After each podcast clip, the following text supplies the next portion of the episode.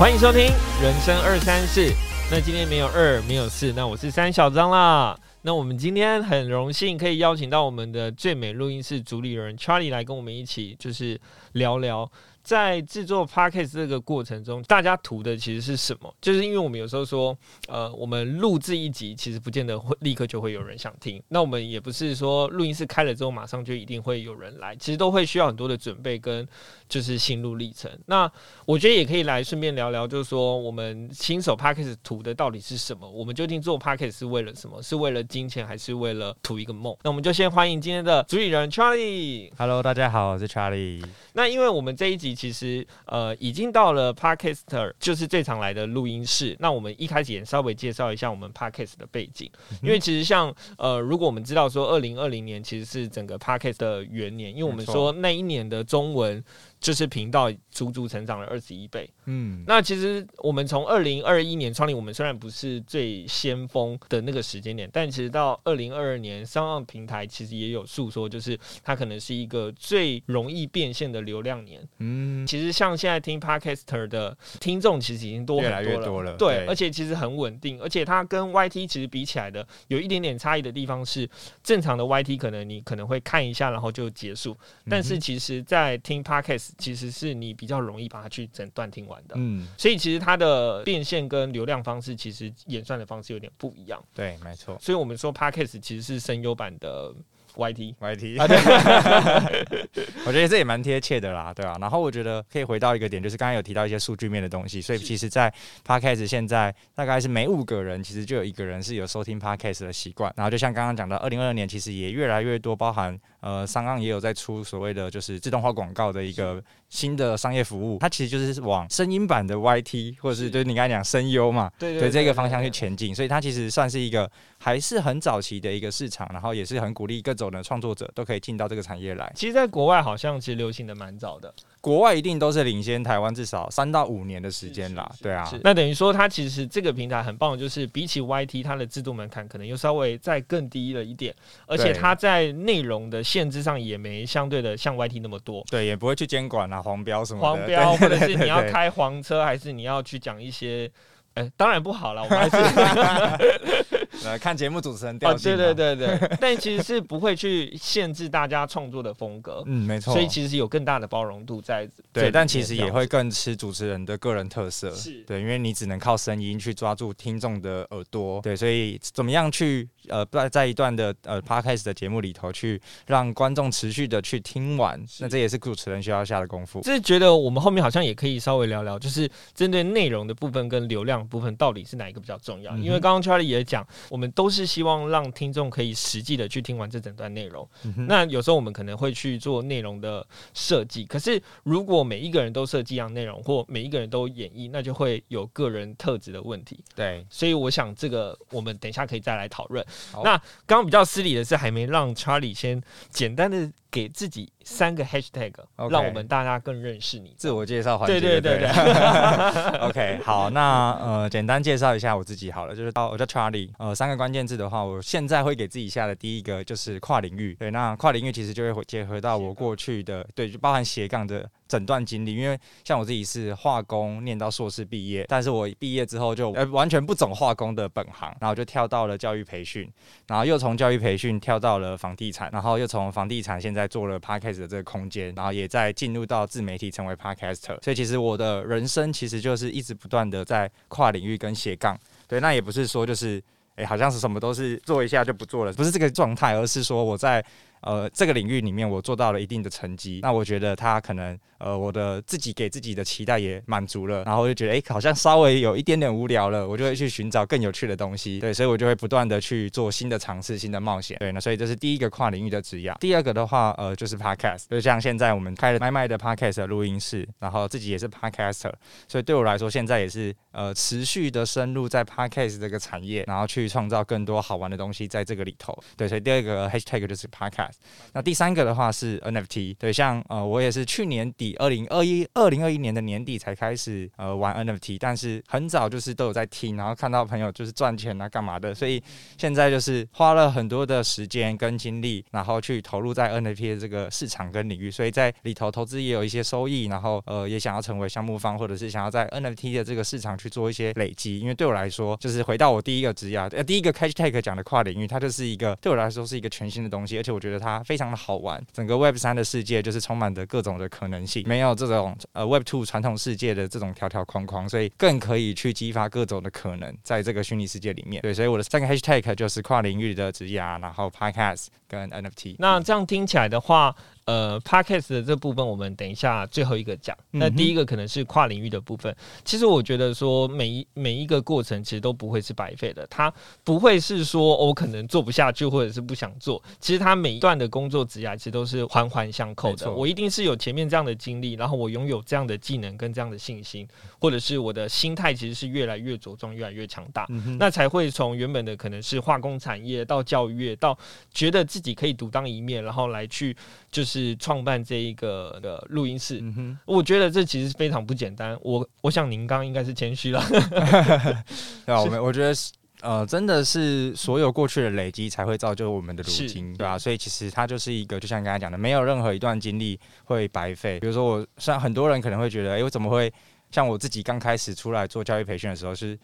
周围的人都没办法理解，就是诶，为什么化工硕士明明去科技业工作，薪水也很好，对，然后也不用去，就是。那么的认真，就是可以过着比较稳定的生活。那为什么我要选择去做教育培训？然后薪水就没那没那么高，然后好像就是每天忙，然后不知道在忙什么。对，所以周围的人其实都会有一些怀疑。但我觉得在那个过程，其实就是在当下，我知道我自己要什么，然后就是不断的累积自己的过去的这些所有的经验。现在回头过来看，其实每一个点慢慢的连成线，然后也会变成面，然后去让我们的职业跟我们的人生变得更精彩。我想这可以也可以给年轻人一个，就是如果当你今天有想做。做的事情也不要被过去的框架给绑架。其实你想做，还是勇敢去做，还是有给大家一点启示的。嗯，对啊，因为其实，在我们的科系，就是我，因为我像我现在同学，他们都在科技业里面。对于学化工的人，我们没有太多职涯的未来其他可能性的这个选择。就大家就会觉得，就是毕业就是当工程师啊，哪有什么其他的东西，又又没有什么其他的机会，对吧？所以，但我觉得，就是如果这东西真的不是你喜欢，或者是不是你的热情所在，那真的可以趁年轻去多做一些尝试。那因为年轻什么都没有，就是时间，对，年轻就是本钱，但不努力又不值钱，对。所以其实对我来说，虽然我多念了这些硕士啊等等之类，但我觉得还是在硕士里头，呃，学到了解决问题，然后思考思考的逻辑架构。所以我觉得对我在人生每一段，就是呃解决问题跟思考的，其实都是有直接帮。助的，然后延续到后面，其实还是都会把过去累积的东西不断的拿出来使用。我常跟就是我们就是二货啊，当然是没有，就是跟我们就是一起讨论团队的伙伴，就说真的是呃青春不留白，留下污点也没有关系，就是真的想做的话，其实都可以放手的去做。是啊，对啊。第二个的部分，我也想请 Charlie 帮我们简单的介绍一下什么是 NFT。OK，哦，NFT，呃，我我觉得有一个解释算是蛮容易理解的，就把我们当做就真的什么都不懂。可以可以，因为这算是一个对大家来讲有一点陌生词汇，OK，但是又很常听到。那可能很多人会觉得说：“天哪，那到底是什么？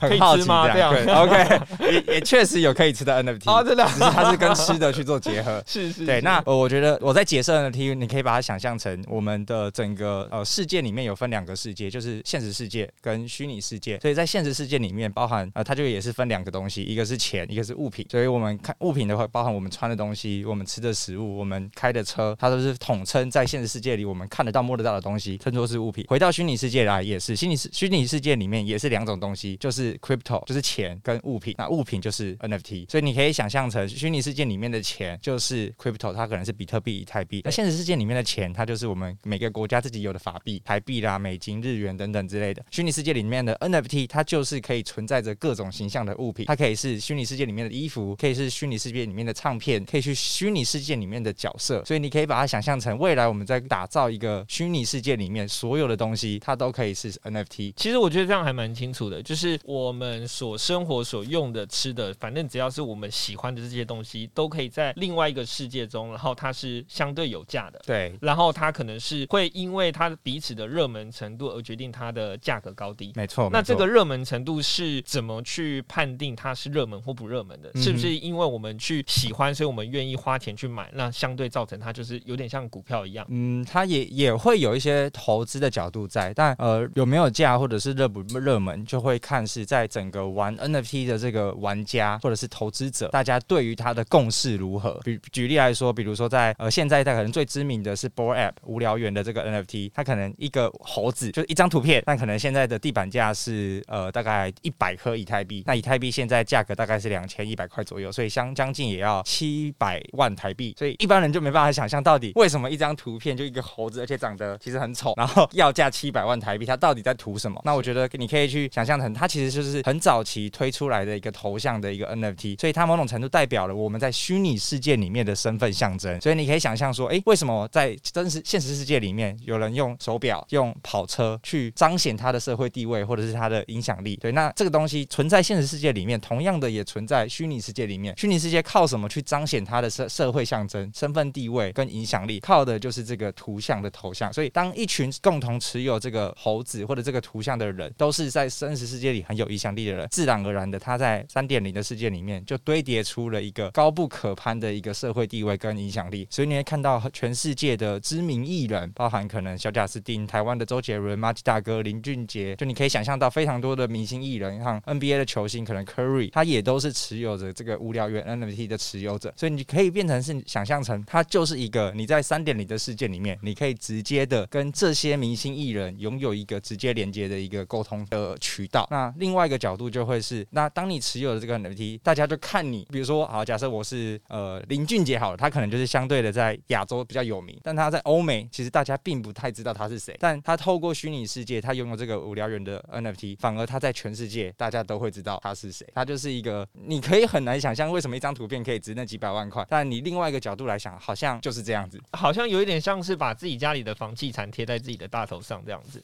然后可能我家是地保，然后大家都知道，嗯，这个住地保的不错。然后好像全部人要是每一个大头照都换成地保，就我们是同一挂人。那不论我们是从哪里来，我们都有共同的身份象征地位这样子。对，所以就是看那个共识有没有养成，对啊，所以它也会跟时间、空间还有背景其实不太一样。因为像这种最早就是你在新的世界里面最早做的，就是想有想就会拥有这个最大的流量红利。像像两千年 Facebook 刚出来，就是最早进来投广告的人，就享有大量的流量是享受不完的。所以在现在三点零的世界，对我来说，它其实也是一个新的起义点跟财财富重新分配的一个机会。早他在这个世界里面，他就会鼓励各种早期进来的创作者，他可以享有在这个产业更多的机会。这样子完全理解。这其实也可以看出，刚刚我们讲第一个 hashtag 就是斜杠的部分，嗯，就是真的是性格使然，会让你更愿意接触，就是你觉得可能是比较新颖的事物，然后你会有更多的包容度，然后也更愿意去尝试尝试。没错没错。那我们前面两个 hashtag 讲，我们接下来要讲第三个 hashtag，我们就真的要讲到就是我们在做 podcast 这件事，因为我想真的讲这件事，有时候会深深吸一口气，马上听到好像很多悲从中来的感觉。你你知道今天在录这集的时候，我就有一点觉得说，我们好像是要互相揭开彼此的疮疤，来吧。对啊。哇，我好喜欢这个直接。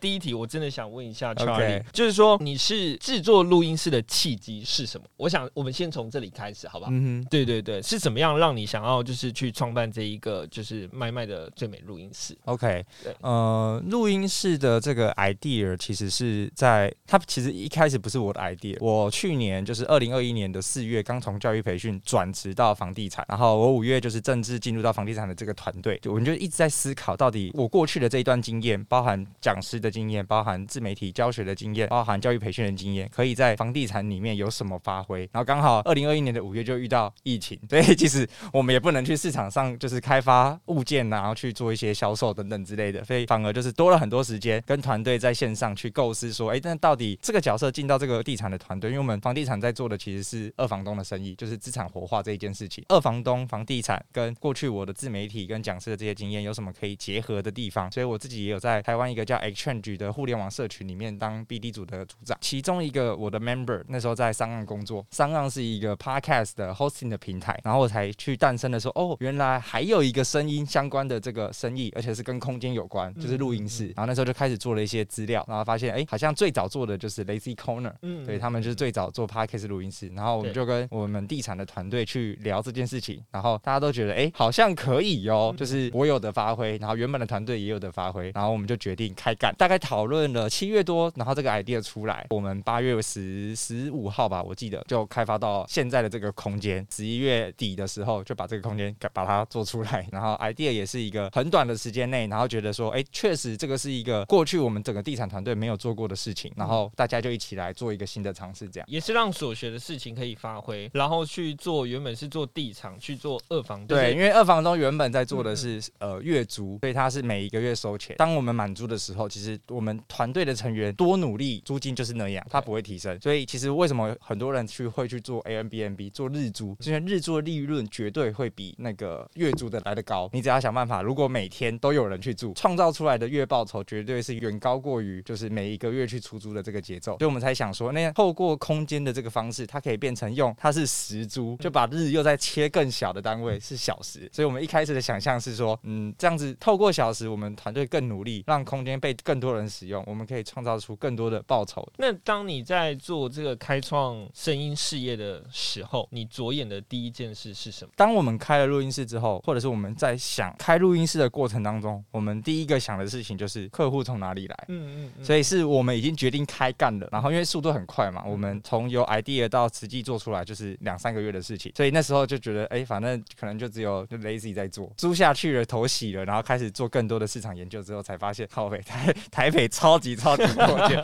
真是十几，真的是十几间，然后而且雨落春笋的又一直出来，对对对，然后就是发现说，哦，怎么样找到第一批客户，好像是最关键，而且是最不容易的一件事情，所以一开始真的花了蛮多的时间在想说，哎，要怎么样让这个空间可以被更多的人知道，然后再延伸出来，就是怎么样让这些人再来使用这样。那实际经营录音室，就是跟你想象的，其实这样听起来是不尽相同嘛？哦，差很多，差很多。有什么转折是可以跟我们分享的吗？我觉得最大转折就是原本觉得竞争对手没这么多，但头洗了才发现，哇，真的是超级超级多。所以其实，在过程当中，我们就一直在思考，到底我们的差异化在哪里？要讲说做内容的团队，我们不可能是最强的，因为市面上有更多原本就是在这个领域很很久的人，所以我们就一直在思考，到底我们从房地产的角度切入进来，到底我们的优势在哪里？所以也是在这段过程当中，其实我们就发挥了我们二房东的精神、资产活化的精神跟空间改造的精神，所以才会出现了就是台北最美 i k s 录音室的这一个标签。因为我们想要让来的人真的是可以好好的去享受哦，原来从空间它可以创造出完全不一样的氛围，这个地方真的可以被使用者喜欢上、爱上这个地方。然后也是因为空间，它可以让每个人的想法跟创意被无限的激发出来。你可以想象说，如果你今天是在一个相对狭小的环境，其实你某种程度会有很多的压力跟压迫感。那你在创作的过程当中，你可能灵感啊，或者是想法，就会有时候会被环境的压力给影响到。但如果你今天你是到一个非常舒服、一个很放松的地方，其实我们在对谈跟创作的过程当中，它是可以更呃充满想象的，跟充满无限可能的。我想这个大家都理解。其实这也验证了我们一开始说，就是不是我开了之后就一定会有人来，我还是得去找到自己的优势跟亮点。对，没错，真的。这样听起来，其实，在一开始其实还是有蛮多的挫折，到现在也还是啊。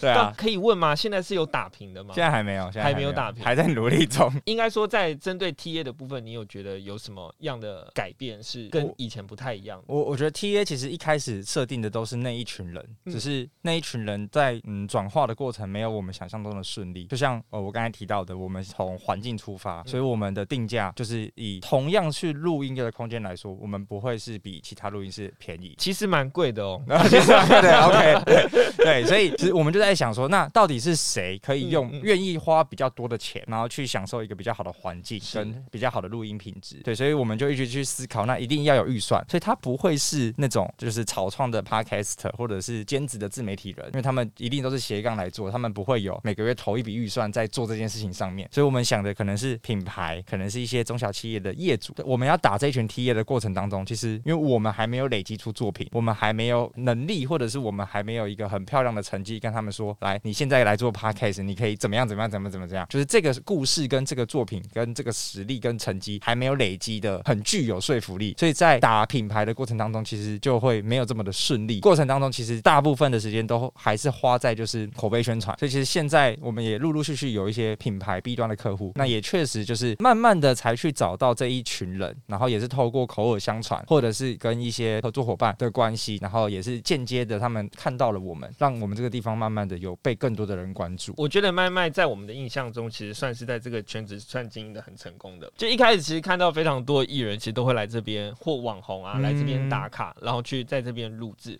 所以其实他算传播的速度还蛮快的。所以 Charlie，我们在进这间录音室的时候，在一开始到底就是花了多少的预算？跟你原本预期的是一样的吗？嗯，其实我们一开始规划应该是两百五左右，两百五。对，但是等一下，等一下，是一间两百五还是？没有全部，就六间，就这一层。对我们这一层大概有呃四十平啦，就是使用权重大概四十平。对，那就会遇到很多实际的问题，嗯，比如说拆除额外多花钱呐，或者是叭叭叭什么公班的离离扣扣一大堆。对，所以最后这包含一些预备金零零总总，就是呃有抓到大概三百左右，那是是有超出一些些了，但是还是有尽量的去把预算压低。所以其实你会看到，其实在整个环境里面，不是每一个地方就是都弄得很好。那其实有一些地方，如果眼尖的或者是行业内的人会看到，其实，在每一间的最天花板的最上面的那一段墙是没有做任何东西的，那就是因为预算的关系。预算考量，然后包含厕所，对，厕所也是我就是相对的没那么舒服，或者是没那么漂亮的地方，那也是因为预算的关系。在房地产这一块，就是有多少预算做多少事情，所以我们能做的就是在呃那笔预算底下，尽量的让整个环境打造成我们当初的想象的那个样子。那 Charlie 像刚刚听起来，就是你们大概也花了三百块的预算，三百块哦，三百块。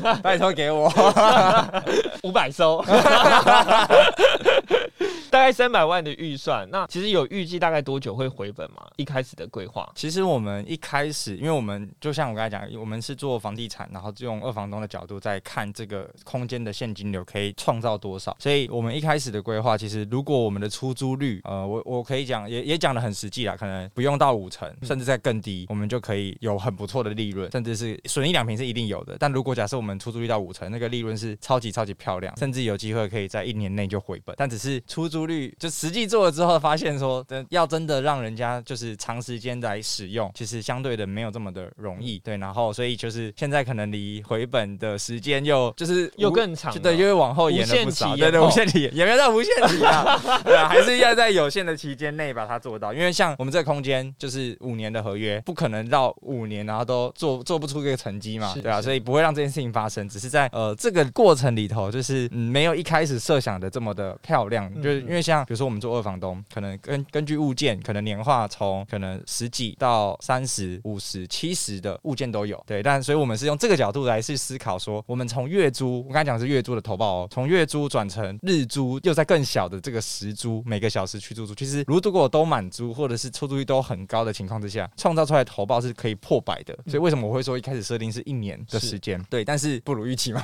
对，包含有疫情，疫情也是有一些影响啦。然后跟可能定价确实比其他空间来的贵，对。那但是我们不可能用降价去打坏这整个市场，对，因为这个不会是一个，这个会变成是破坏这个生态，而不是我们的初衷是想要一起让这个环境或者这个产业有更多的选择，然后可以大家一起变得更好。所以我们尽管走了这条比较辛苦的路，但我们还是会把它走完。其实这好像也是一个验证嘛，就是验证事实。我们从可能月租，然后细到日，然后甚至细到时，发现原来这是一条不可走的路，这样 也没有说不可走啦，就是比较坎坷啦，比较坎坷。对对对对对对，比较不好走。所以也是因为这样子，才会让 Charlie 决定，就是呃，用现有的环境，然后开始投身成为 Podcaster 嘛。哦，对，成为 Podcaster 也是一个策略之一。就像这个空间，它其实需要的是更多的被关注跟被使用。被关注一定是是你要做行销嘛？那我觉得从呃 Podcast 的角度，或者是用广告投放的角度，它不会是一个很聪明的方式啊。对我来说，所以我们就在想说，那我们自己过去在商会，跟我自己过去在社群，其实都有累积了不少的人脉。那我怎么样，就是让别人来帮我行销？所以需要一个好的理由，让我的这些朋友们愿意来这里，然后也一起，不管是参与这个环境，或者是协助行销这个空间。所以我请他们来参观，因为我开了这个空间，那个理由就哦，就是来参观。但今天如果我有个理由是，哎，我邀请你来上节目，聊聊你的故事，那那个人他们的感受就会完全不一样。所以对我来说，它就是一个开商业开发的策略。我去邀请，可能尤其是在早期，我都是邀请一些呃像自带流量的人，就是自带流量的，不管是自媒体的 KOL，或者是一些在社群里面呃经营的很成功的 KOL，然后让他们就是也是因为跟我都有一些不错的关系，所以我邀请他们都很愿意，也很给面子，就是来上我们的节目。这些人来了这个空间的时候，其实就会回到我们一开始的强项，就是我们的环境真的会让来的人很喜欢、很舒服，然后创造出很多的啊哈 moment。就他可能一进来就哇，怎么那么漂亮？对对对，然后每每进到每一间都说哇，这太夸张了，什么？就是真的会有很多这样子的回馈。对，所以其实对我来说，就是投入到成为 podcaster，它就是我也是为了经营这个空间，然后的其中一个方法，就互相蹭彼此，不是？啊对啊，就是蹭彼此流量。讲白了，讲白了就是去蹭人家流量。怎么跟我们有点像？对啊，所以你会看到我们的节目名称就叫“麦麦职人秀”，是就是一样，就是扣回麦麦的这一个品牌标签这样子。其实不算蹭人家流量啦，其实有时候是借由这件事让彼此去付出彼此的资源，而且有时候它的共鸣点也不只是在就是我们录制这次嘛，嗯，可能还会从录制这次的内容访谈，然后更了解彼此的需求，甚至去找到可以解决彼此痛点的方式，就是会让彼此你舒服我舒服，我们有合作的契机，那我们可能就有更多的发展模式，嗯，所以可能也才会有像我们现在的所谓这一家就是工作生活家，工作生活家哦，对，它也是一个我觉得很经典的 showcase 啦，就是呃，因为像工工作生活家的主理人是白白，然后是微软的资深行销协力，那因为我过去就是参与工作生活家社群的活动，也就是两年多的时间，所以其实我跟他也是我我是在可以算是工作生活家的粉丝，跟白白姐的粉丝，所以我就邀请他来，然后我觉得是呃，透过一个可能就是访谈节目的这个过程，真的就会像你刚刚讲的，就是你会更了解大家想要什么，或者是在聊天的过程当中就会去更熟悉彼此，然后重新认识你眼前的这个人，然后他不会是一个销售的过程，对我来说，它是一个合作创造双赢的过程，甚至是多赢，甚至是三赢。职人秀邀请了白白姐来上我们的节目，然后聊着聊得很开心啊，然后等等之类的，然后就白白就那我要做 podcast，然后好，我们就帮他做今天你要骂谁的一个节目，对，然后就是白白姐就是去分，就是呃粉丝去投稿，然后他就会去给出一些解决方案的一个模式，然后除了做 podcast 之外，他哎那那不然我们来搞一个联名空间，它不可能是靠电话，它也不可能是靠一个哎我跟你 pitch 一个 meeting 或干嘛的那个过程，而是就是我们聊完天了，然后有一个灵感被触发了，就好现在讲出来，然后说干就干，所以就是在那个 moment 当下，就是一次促成的，就是这一系列的合作这样。所以其实像我们就是我们现在所想要传达什么样的事情或什么样的理念。有时候并不是真的，就是完全是在乎金钱，或者有时候是说哦，我们不是真的完全只在乎流量，其实我们更在乎我们内容的诉说、理念的传达。哦，我觉得这个呃，从我们自己的节目的角度，我做这个节目完全不在乎流量，我也不在乎说呃这些人分享了或者是实实际有没有带来营收的转换，而是对我来说，我是在累积来过这里的人跟累积这里的一些呃算是流量或者是作品。对，因为对我来说，职人秀的节节目它是会因为来更多的人，有更多的累积。前面我都邀请了可能在业界或者是在社群圈有名的人，那我之后要邀请其他的人，其实大家会有个依据，就是他不会说，哎哦谁谁谁都来过了，那那他也会很愿意，就不会是一个一个名不见经传的频道，然后就叫我来，那别人还会去思考说，哎那我我去干嘛？对，所以他其实对我来说是一个我完全一开始的思考点，就是我就是想要把我周围的人脉跟周围的这些资源去做一个整合。那整合的过程其实就是透过呃邀请来宾上节目。目，它其实就可以聊出超级超级多原本我没有想象过的话题跟深度。那也是在这样子的情境之下，就就促成了更多的合作的可能。也可能是从这样的过程中去找到自己的定位。对啊，所以其实也是一直在修正，跟包含我觉得也会去进步。因为一开始做节目的时候，真的没有想太多，因为我知道我想要让这个空间有更多的人，我就一定要成为这个角色。所以就是马上就是一下就是去年底就开始规划，就是一定要进场来做成为 podcast 的这件事情。其实又回到我们刚刚所一开始所设定的主题，就是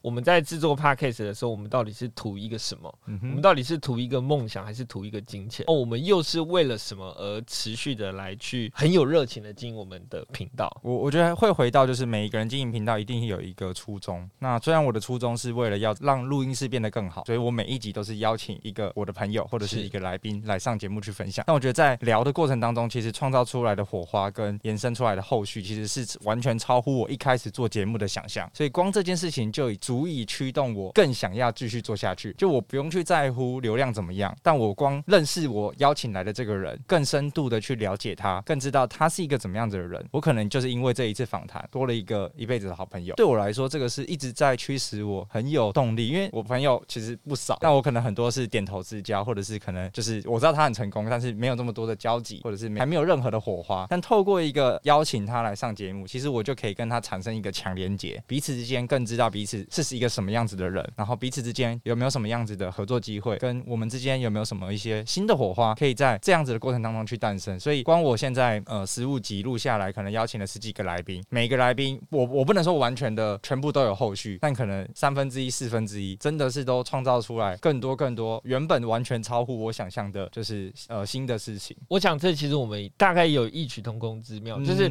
我们在邀请来宾的过程中，就会发现说，呃，我们是在彼此的互相理解跟被理解。嗯，没错，这件事是让我们其实我想起来有时候鸡皮疙瘩还是觉得很。我看到了，我看到了，对啊，明明冷气关掉了，然后鸡皮疙瘩还起来。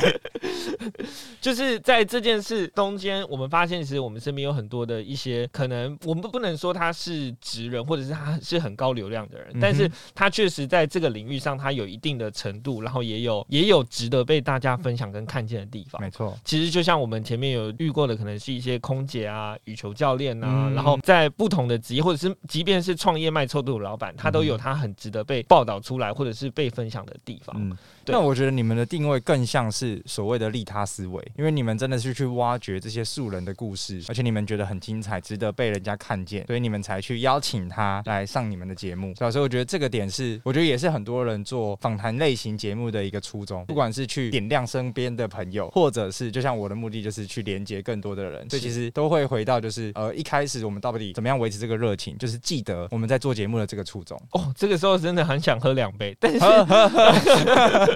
但没有我们喝太多，观众会觉得你们到底在干嘛？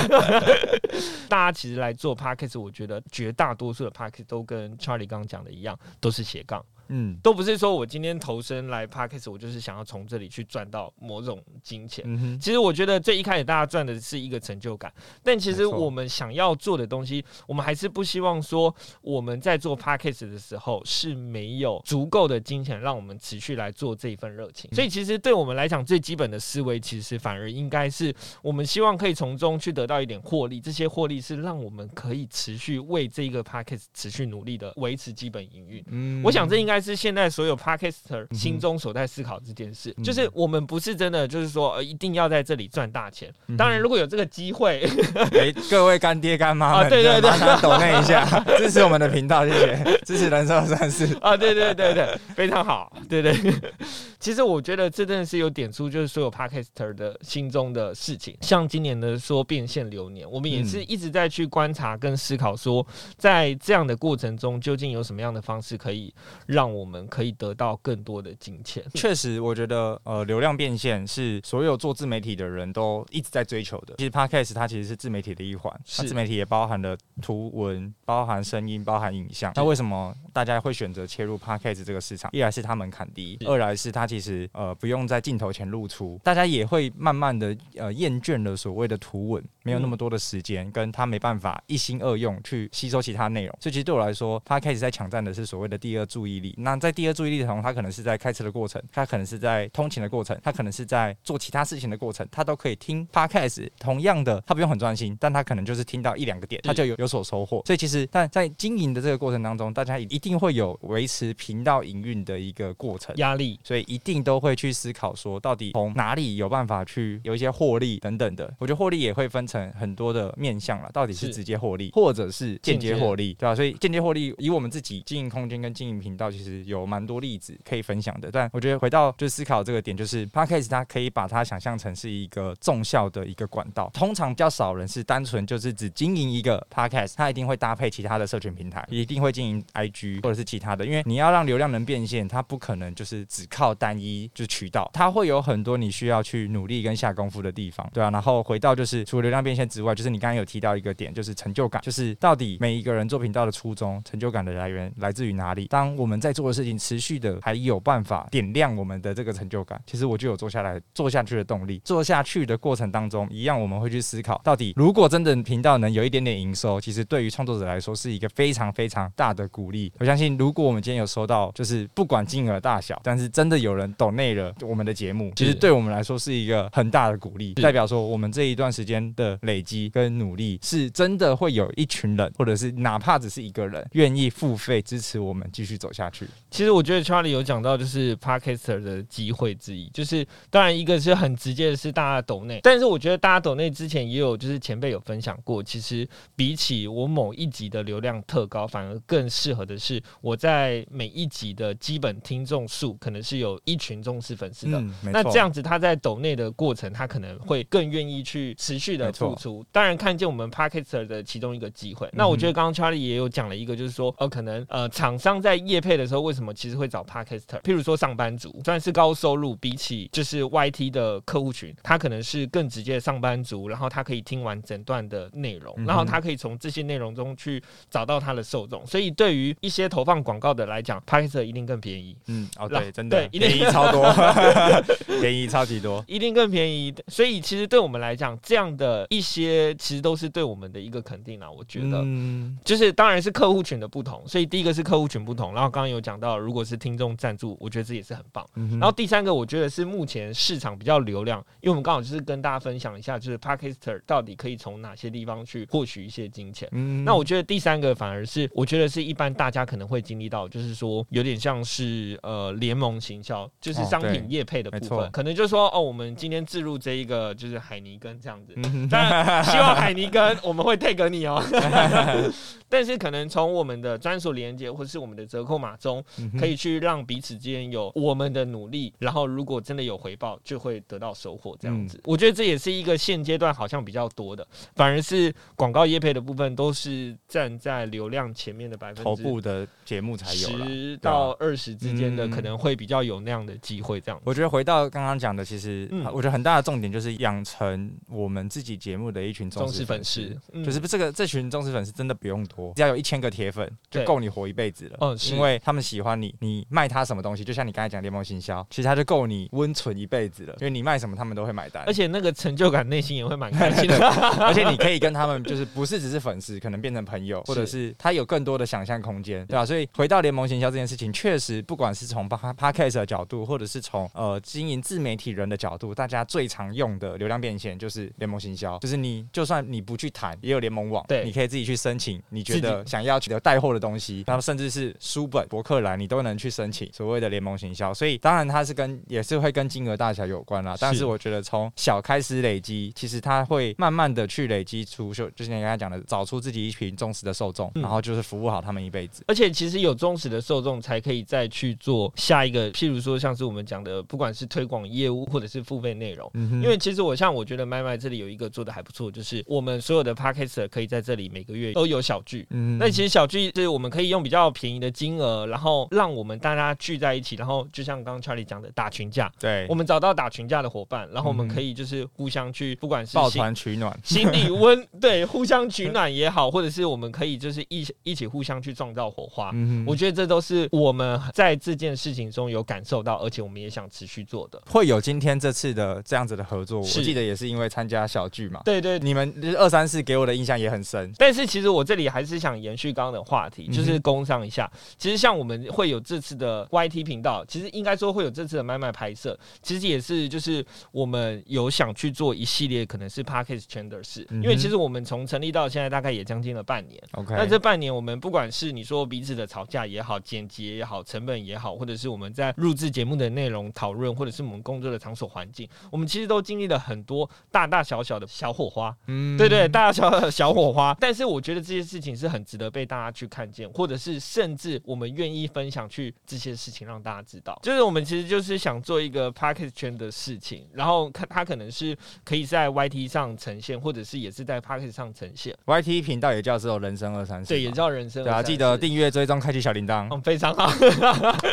然后其实我们也是，因为其实我觉得我们还有一个优势，是我们有大概二三四不同年龄层，所以其实我们彼此在意的议题其实也很多，像是我们可能也会举办静摊活动啊，或者是嗯，我们去就是登山，然后开箱 p a r k e t 录音室。我们希望我们这个频道可以有更生活、更多元啊。更多。我也很久没登山了，我其实我其实蛮喜欢登山的。那你应该要先听一下我们上一集雪阳登山。好，等一回去就来听。我们还是希望可以延伸刚刚 Charlie 讲的，就是我们打群架，嗯就也欢迎就是所有 Podcaster 如果有任何合作的想法或细节，都可以找我们直接联系人生二三四。对啊，而且我觉得人生二三四这个团队很特别，就是真的很多元，而且真的是我自己少数看到是团队成员有这么多人共同在努力经营一个频道。我觉得这件事情超级超级不容易，而且也超级超级值得嘉许的。光我自己跟另外一个主持人，我们两个人搭配要做一档节目，就已经很多事情要瞧了，瞧他的时间，瞧我的时间，瞧来宾的时间，瞧制作人的时间，主题啊、仿纲，然后怎样怎样的，所以其实两个人就已经很多摩擦了，更何况我看一二三四五六六，哎，不要讲这个，太多太多，哎，双八戒太多了，对，所以就是就是这么多，就是可以想象中那个摩擦跟过程，其实一定很不容易。但我觉得就是越吵越深，就是所谓的爱之深责之切嘛，所以他才会让你们的感情变得更好，也才可以让你们频道变得更完整、更多元、更精进。我原本想问查理说有没有后悔今天我们接仓吧，让你就是伤痕累累，但我发现好像是我后悔了。喝起来，怎么有这么荒唐？一档就是录音节目，然后一直在喝啤酒。对，快喝完，快喝完。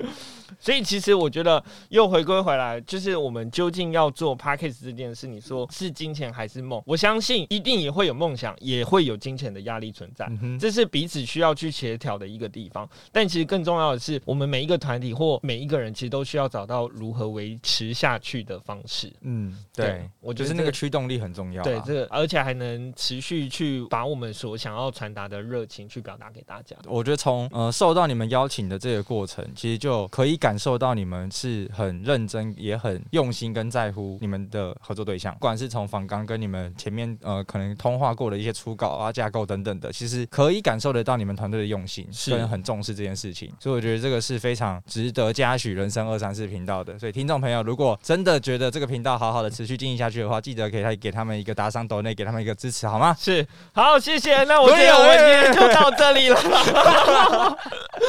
我觉得就是收尾端在这里，应该是个蛮不错的选择。谢谢 Charlie，谢谢主理人，让我们有这么一个舒适的环境，可以边喝酒边录 Podcast。我从来没想过这件事。我觉得原本之前想要来这里躺着录音，就已经是我最大的梦想了。原来还可以边喝酒边录音，真的谢谢谢谢。对啊，今天主持人超强。那我们就下次见喽，拜拜拜拜。